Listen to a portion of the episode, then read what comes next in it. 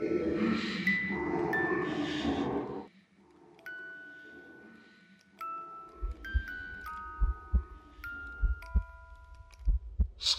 Blight.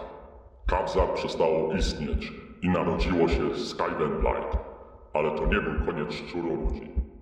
W latach, które nastąpiły po zniszczeniu Kawza, ukrywało się przed światem, tucząc się na zapasach zdobytych po zajęciu miasta. Przypuszczalnie były zadowolone ze swojego nowego domu, mnożąc się w jamach pod ziemią i stale szukając więcej spaczenia. Można sobie wyobrazić, że skaweny toczyły pomiędzy sobą bezustanne wojny i walki, jako stworzenia na wskroś zdradzieckie.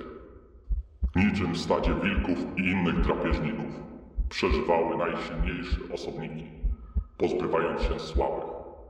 Ale dla reszty świata szczuroludzie pozostali w ukryciu, jako koszmar, o którym najlepiej zapomnieć, nawiedzający pogrążone w bagnach ruiny dawno umarłego miasta. Około 1600 lat przed narodzeniem Sigmara szczuroludzie ponownie wychynęli na powierzchnię. Z czarnych jam szaleństwa, ze swych nor wylazły stwory, które dziś nazywamy skawenami.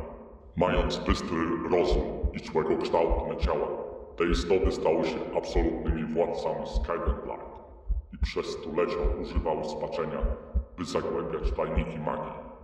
Nie wszystkie mogły jednak korzystać z bogatych złóż minerału, co zmusiło je do coraz dalszych wypraw w poszukiwaniu tej świętej substancji. A świat był naprawdę groźny, pełen orków i goblinów, migrujących plemion barbarzyńców i jeszcze gorszych istot. Skaweny wiedziały, że świat czeka na nich prawdziwych panów, więc pragnąc dokonać nieuniknionego ich zdaniem podboju, wycofały się do Skyvenblight, by wymyśleć jakiś sposób, który pozwoli im zamknąć świat w uścisku ich brudnych łap.